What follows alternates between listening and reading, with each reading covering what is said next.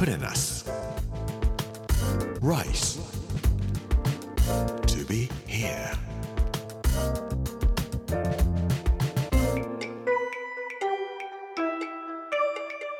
こんにちは。作家の山口洋二です。この時間はプレナス Rise to be here というタイトルで毎回食を通して各地に伝わる日本の文化を紐解いていきます。今週は大阪堺の巻。月曜日の今日は堺は穴子うなぎ包丁4種類というお話をさせていただきます。Rice to be here. Brought to you by プレナス銀座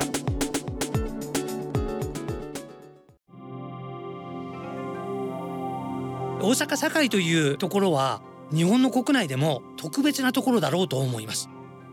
仁徳天皇陵があることで堺はものすごく有名なわけなんですけども仁徳天皇陵については木曜日にお話をしたいと思います。堺といえば穴子と言ったのは僕ではありません。魯山人です。食通の魯山人が堺は穴子と言ってます。堺に行った時にどうして堺で穴子なのと料亭の人に聞きましたらなんでやろうねって言われました。取れるんじゃないんですかって聞いたら僕の堺弁はエセ堺弁ですからそう思って聞いてください。今はもう取れへんやろ。工場ばっかりやん。とおっしゃってました。でも穴子で美味しいお寿司屋さんはあります。もちろん堺だけではなくて大阪寿司押し寿司ですね。穴子が使ってある押し寿司はとっても美味しいです。でもその大阪寿司の穴子の作り方は堺でできたものをそのまま踏襲してらっしゃる。堺に行かれたらぜひ穴子のお寿司を食べに行かれるといいと思います。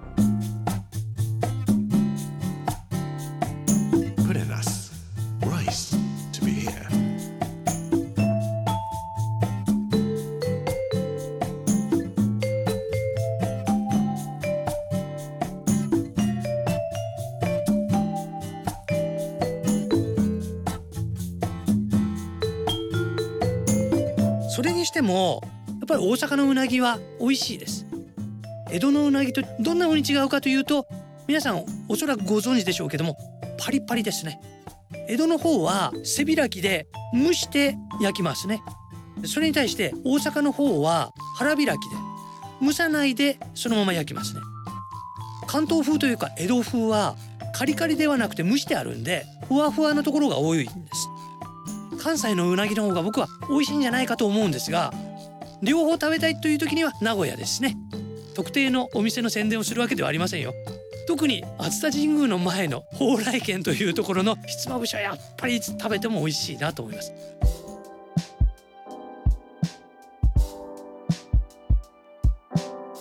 今回堺に行きましたのはある料亭で刀作りの職人から包丁職人になったという人を紹介されたからです。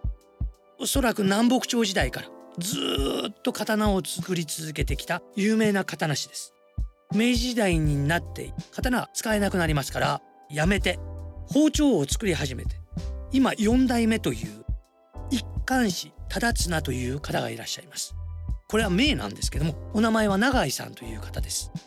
永井さんにまず見せていただいたのはうなぎ包丁です。4種類あるんです。大阪崎名古屋崎京崎それから江戸崎と呼ばれるものです。大阪の料理人さんが使ううなぎを裂くための包丁ですね。それは絵がついていません。今のカッターナイフの刃そのような形をしております。名古屋崎というのは刃の先が丸くなっていてうなぎの頭のような形をしています。京都崎はすっごく重いんです。二重三重に段がつけられていてずんぐりむっくりとした形の包丁でこれでうなぎを裂くんですね。江戸先と呼ばれるものは見るだけで怖いような形をしています。切っ先が三角に尖っていて持つと重いしその鋭さといったら見るだけでも先端恐怖症の人はたまらないぐらい怖いと思うぐらいのうなぎ包丁です。やっぱりそれぞれの地方にそれぞれの料理に適した包丁というものが作られている。僕福井の巻で包丁のお話をさせていただいたことがありました。一貫士忠綱の永井さんにそのことをお話ししましたら「ああ福井の包丁はステンレスですね」ステンレスをバカにしてるわけではないんです。ただステンレスの包丁というのは裏も表も刃がついている。両刃と呼ばれるもので。そしてステンレスには消臭作用があるそうです。マグロを消臭作用のあるステンレスで切るとマグロの香りが消えてしまうんだそうです。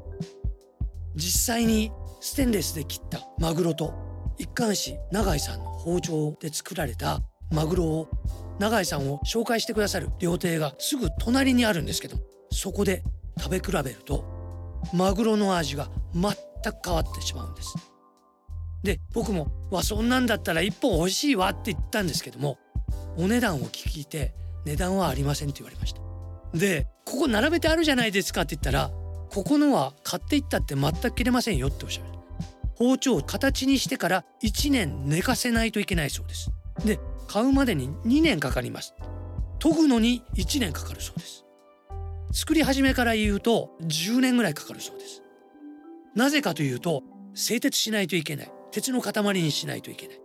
鍛冶師と呼ばれる人が鋼の不純物を全部叩き出すそうです。どれだけ叩き出せばいいのかというのも勘だそうです。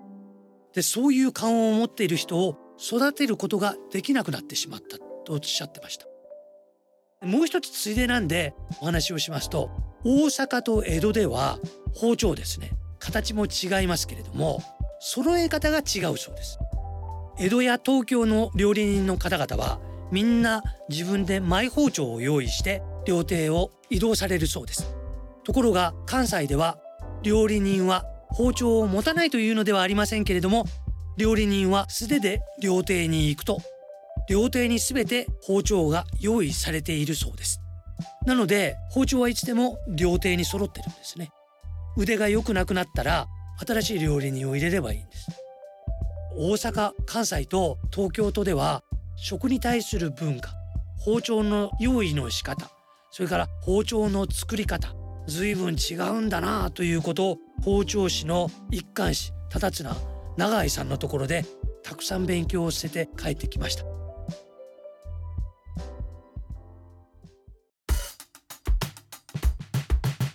Put in us. Rice. Be here. プレナス Rice to be here 月曜日の今日は大阪堺の巻堺は穴子うなぎ包丁4種類というお話をさせていただきました明日はシュガーロードカントリーロードというお話をさせていただきたいと思いますこの時間お相手は作家の山口洋二でした Put in us. Rice to be here. brought to you by Prenas Ginza.